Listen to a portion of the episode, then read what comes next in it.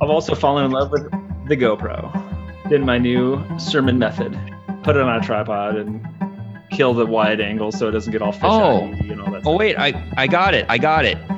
I totally got this. I am not I'm not a mechanical person. I I hope this all somehow ends up in the podcast. should. All right.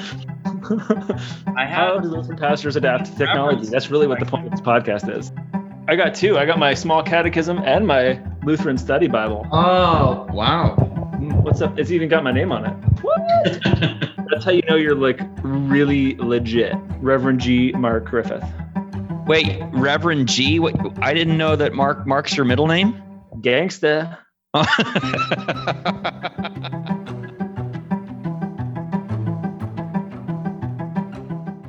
Hi, and welcome to God for Grownups. I'm Dan. My co host B is away this week. Joining us instead is our special guest and returning uh, guest, uh, Mark Griffith of St. Luke's Lutheran in Bellevue. Welcome, Mark. Hey Dan, great to be here. Fun, uh, fun to be back. Had a great conversation last time. Looking forward to this one. Absolutely. So today's conversation is virtual communion. That is, whether it's acceptable to celebrate Holy Communion by way of the internet through bits and bytes, or whether it has to be in quarks and atoms. What do you think, Mark? Boy, I don't know. I think I was really surprised that this became kind of the issue of the day as we were dealing with this pandemic response and all of these other really important questions. That somehow for clergy, this became a really, I don't know, hot button issue. Or, you know, there's been a lot of really interesting conversation, debate, and I've, I've even seen that elevated into some furious conversations lately. So I think a i think just that's interesting in itself that we were so impassioned about this particular topic Yeah, I noticed that too, and I found it. I found it both curious and a little, uh, uh, I would say, alarming or maybe disheartening. I noticed that in one case, for example, there was one article that came out where the author was quite passionate about virtual communion and felt that clergy were essentially trying to hold on to, to power uh, by requiring people to come to church to receive the sacraments. yeah And in the process of the article, the author used profanities or a profanity. And I thought, wow, this person is really fired up.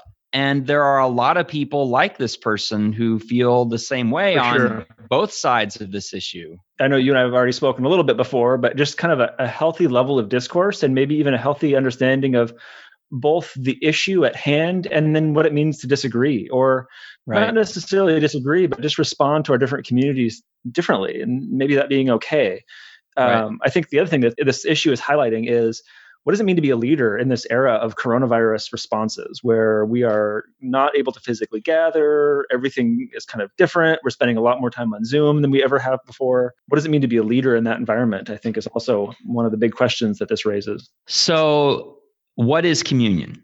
Communion, from a Lutheran perspective, is the promise of God combined with tangible physical elements. And we have uh, communion and baptism are the two sacraments. These are places where grace happens, as uh, Kathryn Kleinhans puts it this way from Luther College that these are places where grace happens.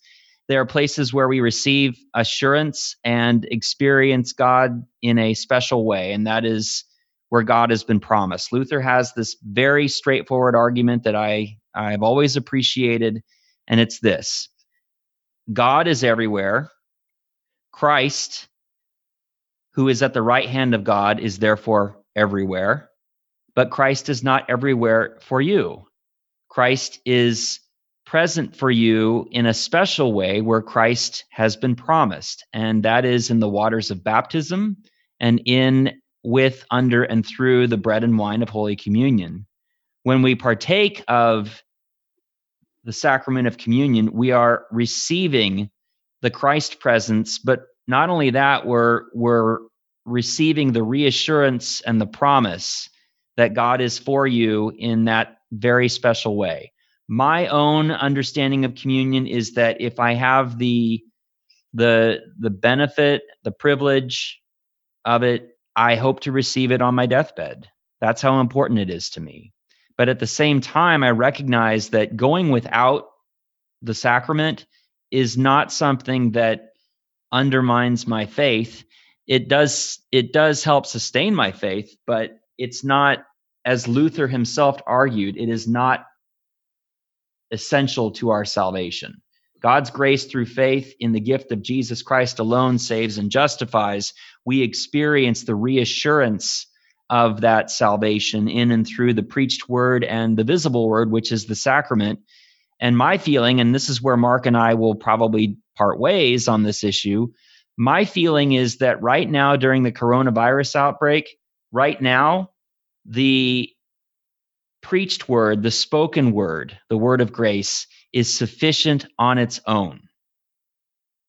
You're not going to get a disagreement with me there. I mean, I think you're right. I think that is sufficient. Um, and so yet, I think there are also other means of grace that we can employ um, in this time. Um, the um, I don't know. I think it's an it's an experience, it's an encounter, and it's receiving grace and faith when we step up to the rail and receive the body and blood of Christ. We're we're doing all of those things. We're experiencing, we're encountering, and we're receiving. Um, and to me, that's the hallmark of the sacrament. Something that's it's tangible. I can place it in my hand. It's something I can eat and participate in in receiving.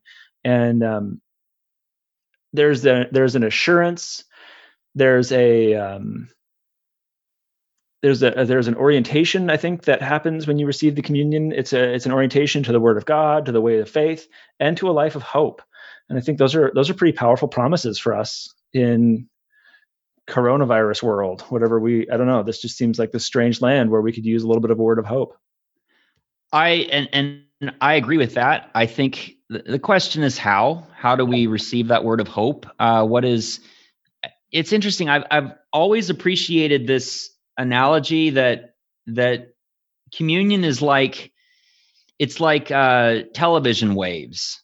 Um, God is present everywhere the way television waves are. You can't see them, but that doesn't mean God isn't present. Uh, but God, uh, like television waves, then becomes present to you in a special way, the way the TV waves are focused on a on a channel uh, in your television. Sure, and you got to so, be like tuned in for that yeah, you, you kind of have to be tuned. That's the whole purpose is You're to be dangerously making my case, Dan.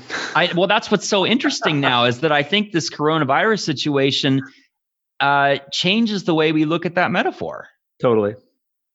That that but I guess for me, I still want to. I still kind of want to pull back a little bit and say, mm-hmm. well, the, the the issue here is that's a metaphor. I mean, right? I could talk about how the force there it is. Star Wars moment. Star Wars moment. Yep. But I could talk about how the Force, like Obi Wan Kenobi says, surrounds us, penetrates us, and binds the galaxy together. In with and under, man. That's Luther. In with and under, right? But again, the question is, how does it become present to me? And and so yeah. I think there's an analogy there too. But there's the a particularity that's important. That's exactly it. And I think people, when people say things like, well, I can experience God on a mountaintop, I will say, well, of course you can. But that experience, uh, say the experience of awe and wonder, is different than the experience of God by way of consolation and reassurance. That's not something that you experience necessarily on a mountaintop. The idea is that is something you are more likely to experience where God has promised to be present to you in that way. And, and so the, the question though is can that particular experience be uh, occur through through technology uh, yeah. virtually. And and this is this is where you and I part ways then. We agree that the spoken word is sufficient in and of itself. Yes. And we also i think we also agree that that we experience grace the reassuring presence of god and so forth in other ways. But my feeling is that is that there is a certain tangibility here, a physicality, and that's what separates this brand of Protestantism from virtually every other Protestant expression of Christianity out there except the Episcopalians. And that is, in order for God to be experienced, it has to be in and through something that is real, in and yeah. through something that is tangible. And my fear is that by going this direction as many people are, even for the time being, yeah. we are giving up this this conviction that it takes that the finite, as early Lutherans would say, the finite is capable of the infinite. But. I think what we do is we kind of move in a crypto Calvinist direction by saying, no, that's not really necessary now. We can simply do it over through well, the internet. I thought you wrote a really thoughtful pastoral response to your congregation and kind of outlining why your community is going to refrain from communion for this time until you're able to be physically gathered. I thought that was well done, well written, and I think the the pastoral care came through in that really clearly. I thought that was that was great. What you're trying to do is uh, answer that question for them. I mean, maybe they don't even know how to say that out loud, but they're they're asking the question, what is what am I trying to achieve by receiving communion even in a virtual environment that's yeah. comfort care i mean all of those things that we we hope to be able to deliver to our people regardless of whether we can be physically gathered or not so the the the crux of my response in that or my not my response but uh, what i said to the congregation was that from a lutheran perspective it's not only that christ is present on the table or on the altar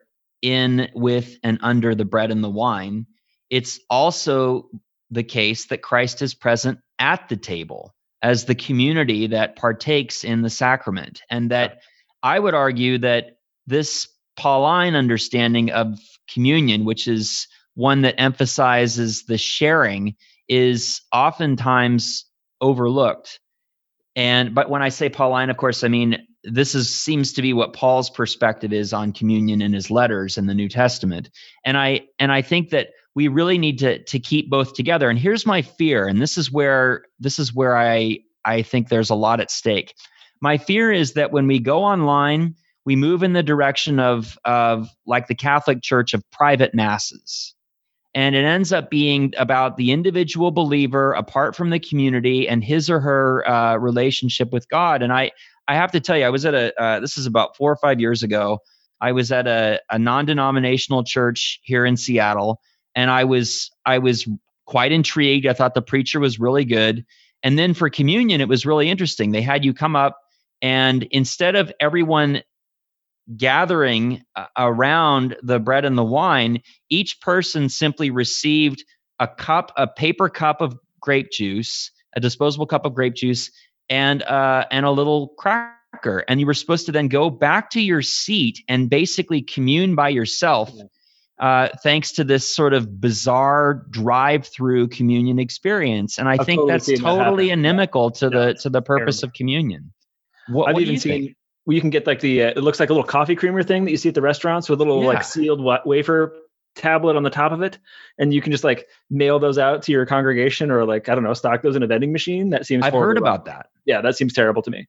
Um, so just let me tell you i guess in some i can tell you what i did for easter. We've been doing uh, online worship youtube uh, pre-recorded worship services for the past several weeks. And for easter i rolled out a virtual communion uh, and that was the first time we had done that as a part of um, so let me just tell you, I guess, in some, how I responded to that, and then you can tell me why I was wrong theologically. um, so what I did was I I think being gathered is is really important. I think that we can gather virtually though online. I think in the Zoom environment we are the gathered. Um, just you know we can be um, sitting essentially in this in the same place talking together. So what I did was I offered a um, a Zoom communion for Easter. So on t- at 10 o'clock, in addition to the pre-recorded service that we had launched, you could uh, join us in the Zoom environment for uh, for communion. And so the instructions were to have bread and wine or grape juice available. Um, I really I, I, said, you know, those are the only substances that will be appropriate. Don't do, you know, Cheetos and Pepsi or coffee and donuts or anything like that. Uh, I wanted to be reverent of the elements and make sure that was done well and then um, and have those available. And so then we gathered. I said the words of institution, and people that were gathered virtually in the Zoom environment shared the the sacrament um, with one another, and um, we said the prayers. The other adaptation I made was for people who were unable to be in the Zoom environment. I sent them the communion instructions that we send with all of our um, Eucharistic ministers that typically visit shut ins. And my case for that is we're now all essentially shut ins. And so we designate those individuals to go, um, you know, kind of invoking the priesthood of all believers to go be pastors and priests for that community and not necessarily be the presider at the table, but be extensions of the table. So I always talk about my Eucharistic ministers as they're not necessarily the presider, they're the leaves in the table that make it bigger.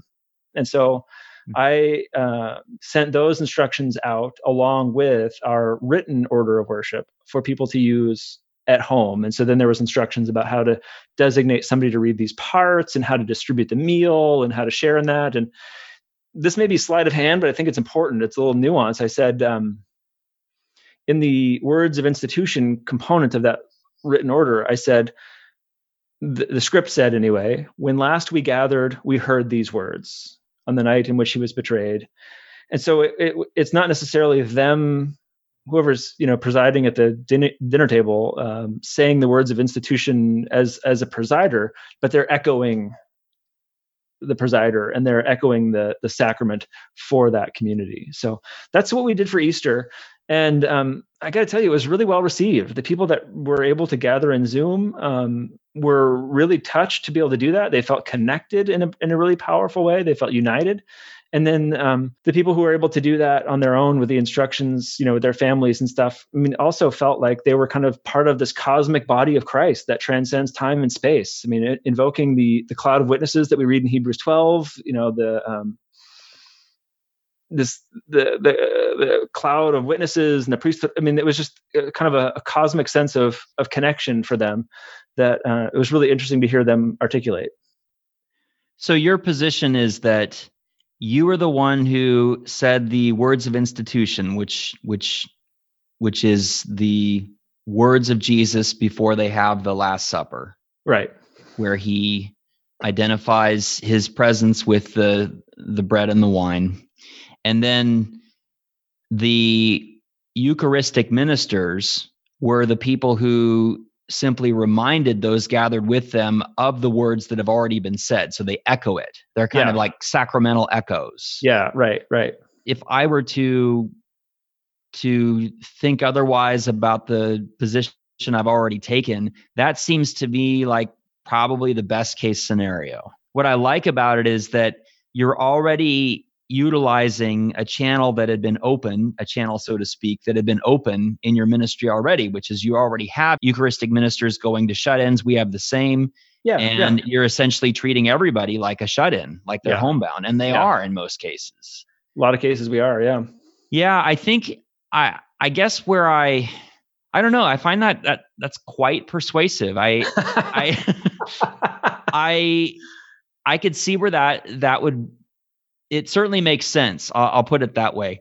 Well, so I let me tell you that what I'm trying to honor anyway is the role of the ordained. I mean, being one that is ordained. I mean, and try not to be biased towards that, but also just like you know, respecting the tradition into which I'm ordained. I try to respect the one that presides at the table by either being the one that presides at the table in Zoom or on an online environment, or having people echo the words of the presider in their own homes. Um, but then also providing that sacramental, um, and I could I understand the argument that maybe it's not sacrament, but um, providing that sacramental connection seemed important. Yeah, let's let's pause there. I think are you comfortable saying that it's it's not a sacrament? I mean, because I think there are going to be a lot of people, clergy, and in some cases bishops who are going to challenge you there and say, no, this is not a sacramental echo. This is the sacrament as such. And if they do, how would you respond to that? You know, uh, something else that really has informed my thought on this is our coming lectionary texts. Um, you know, oh, you're going to go with Luke 24. I knew you were going to pull that one out.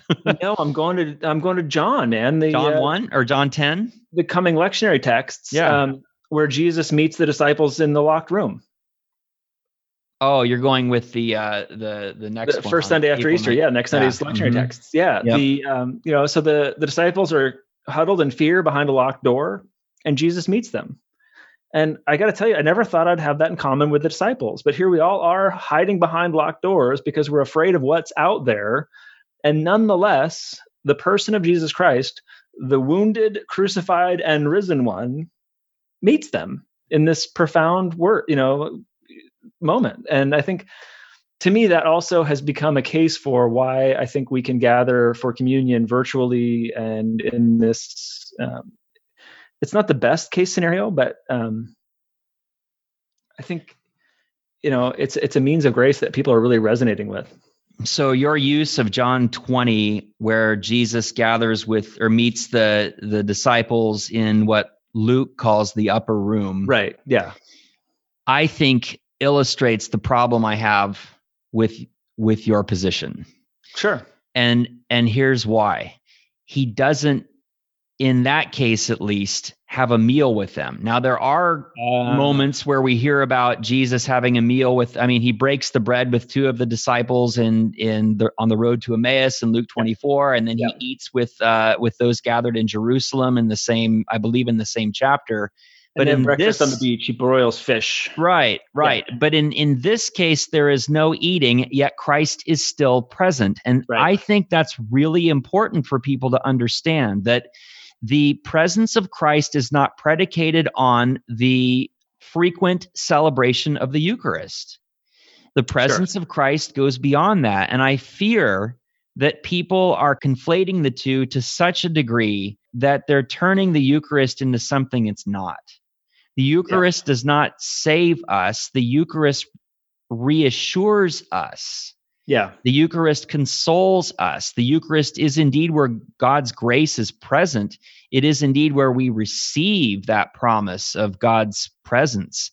But uh, the Eucharist as such, that's why when I said earlier that I would like to have the Eucharist on my on my deathbed, hopefully a long time from now. Yeah, let's not rush to that. That's let's fine. not rush to that. that. Yeah. But but that's why I want it on my deathbed, not because I believe the, the Eucharist is necessary for my salvation, but because I want that final word of assurance before I die, and I want it in a tangible, physical way. Yeah. And so yes, you can have it that way, but it's not necessary. I mean in the in the story of Christ in the in the room with the disciples, he doesn't break out. They don't know, share a meal. No, you're right. And the, and the wine, he breathes on them the, the breath of life, going back to Genesis 2 7, where God breathed into Adam the breath of life. He breathes upon them the, the, the breath of the new creation.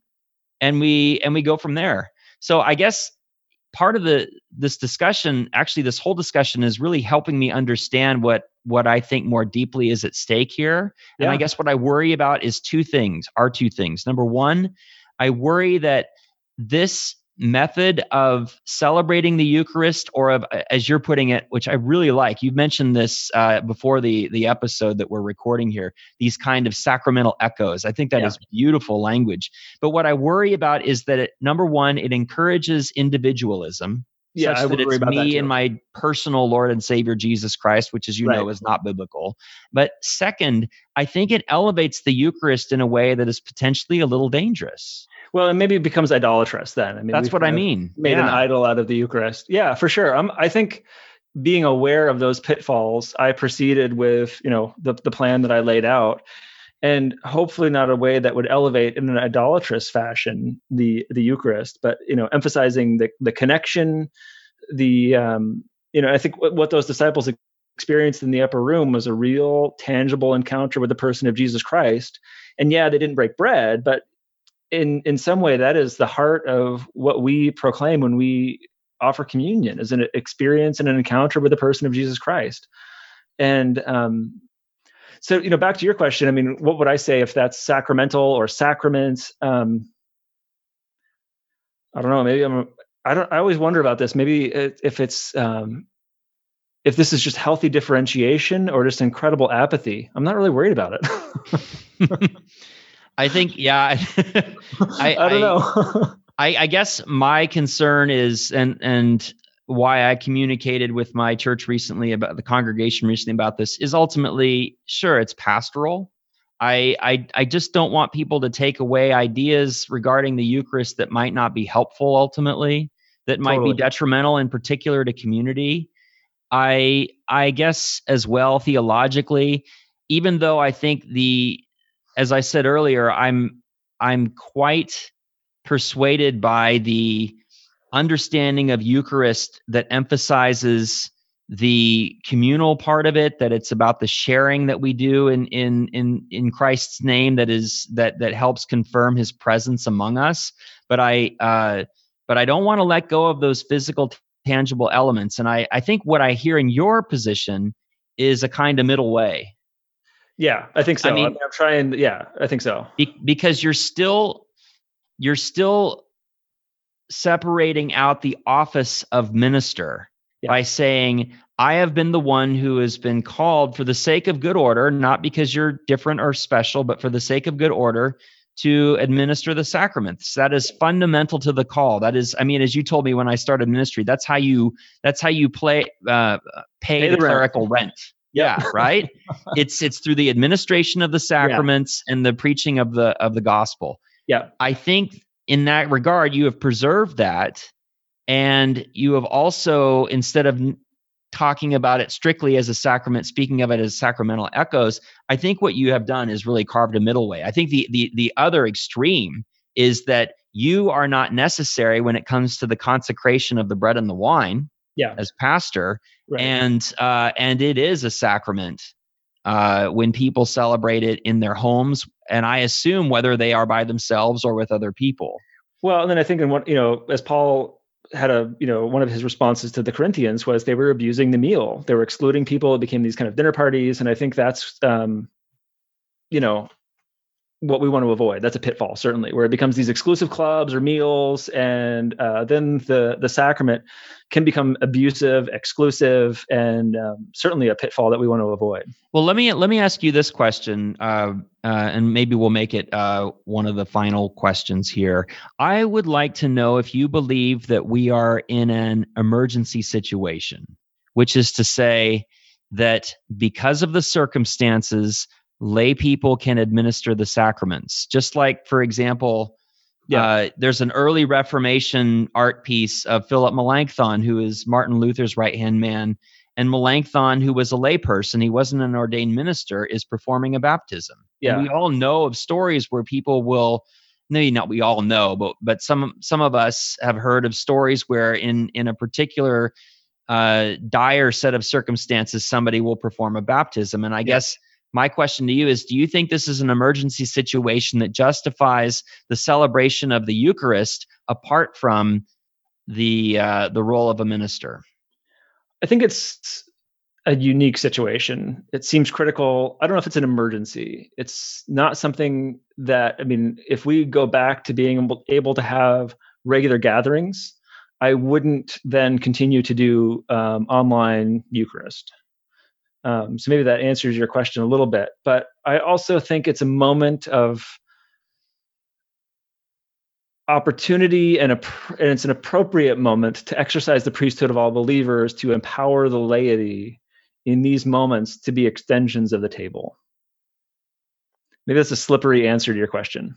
No, I wouldn't say it's slippery. I, I I like the I like the idea. I guess I guess what I think is that is that this is an opportunity for us to to go without a little longer uh, sure. uh, in a way that I think might help cultivate uh, an even deeper appreciation of the sacrament. And yeah. so, I it's certainly I, a teaching opportunity, right? I think you and I both agree on that 100%. Is this is a yeah. great teaching environment for us to educate the people that we serve, right?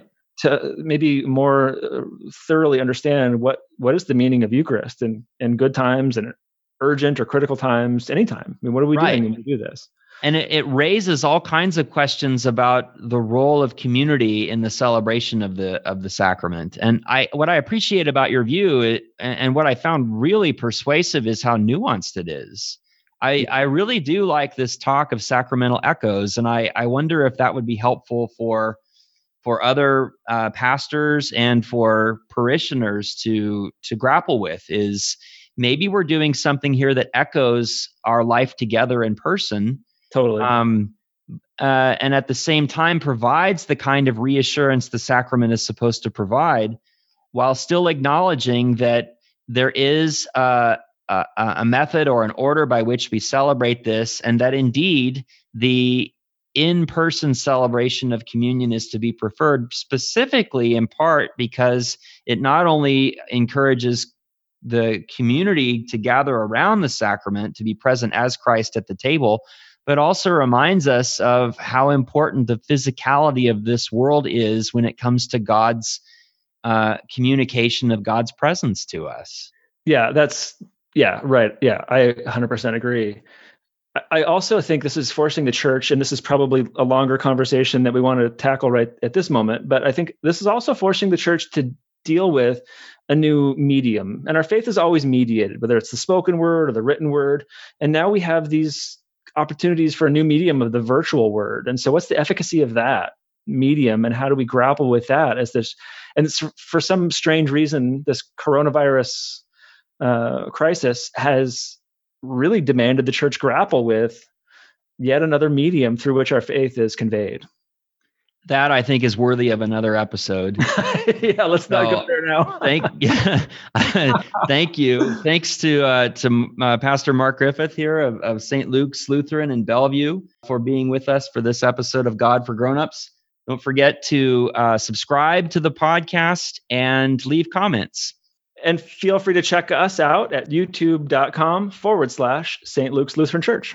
And don't forget to check out our weekly service, Word Out, a 30 to 40 minute audio service that includes a hymn of the day, prayers of the church, and a special homily. You can find Word Out on our website, queenannelutheran.org. Hey, Mark, thanks for being here. I always enjoy our conversations. Thanks for having me.